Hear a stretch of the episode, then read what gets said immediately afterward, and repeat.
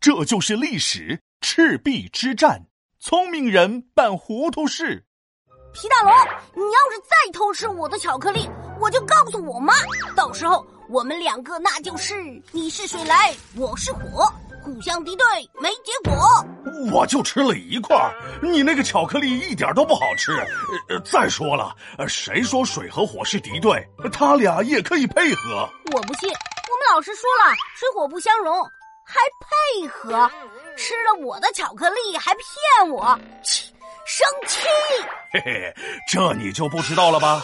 当年三国时期，孙刘联军就是因为把水和火结合在了一起，才最终击垮了强大的曹操军队。我跟你说巧克力呢，你又跟我扯什么故事呢？如果你听完，我就把那块吃掉的还给你。那你讲吧。嘿嘿，还记得我上回给你讲的官渡之战吗？曹操打赢了袁绍，统一了北方之后。那是野心特别大，想要全天下。曹操当时一路南下，无人可挡。但是到了赤壁这个地方的时候，傻眼了。咋的啦？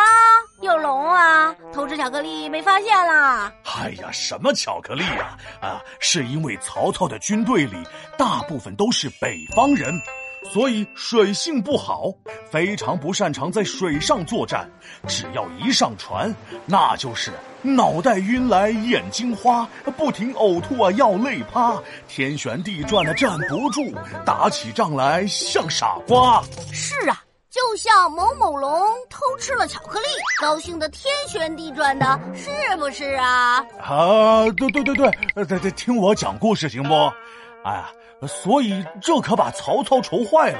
现学游泳划船肯定是来不及了，那也不能飞过长江吧？当时飞机也没发明呢。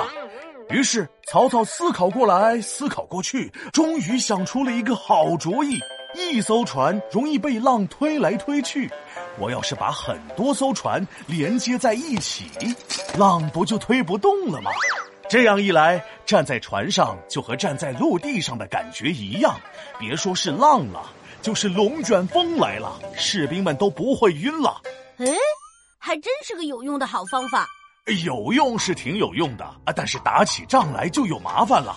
本来曹操军队的战斗力让孙刘联军是无可奈何、无缝可钻、无懈可击，但是把战船连在了一起后，却让孙刘联军找到了一个大大的破绽。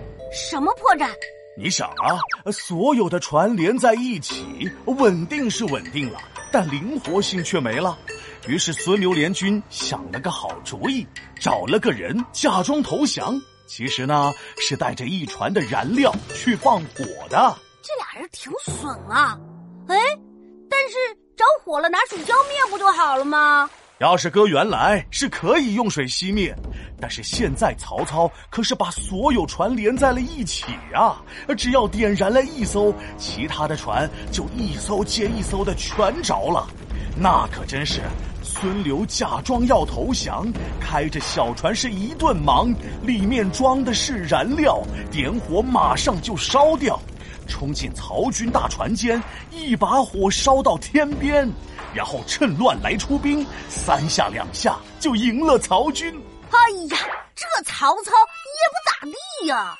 赤壁之战不仅让孙刘联军以少胜多，还让曹操灰溜溜的回到了北方。可以说，这一战之后，三国鼎立的局面基本已经形成。行了，故事讲完了，巧克力，你说你会还给我的，拿来吧。啊，不，给你。呃，齐大龙，你可真恶心。皮大龙敲黑板，历史原来这么简单。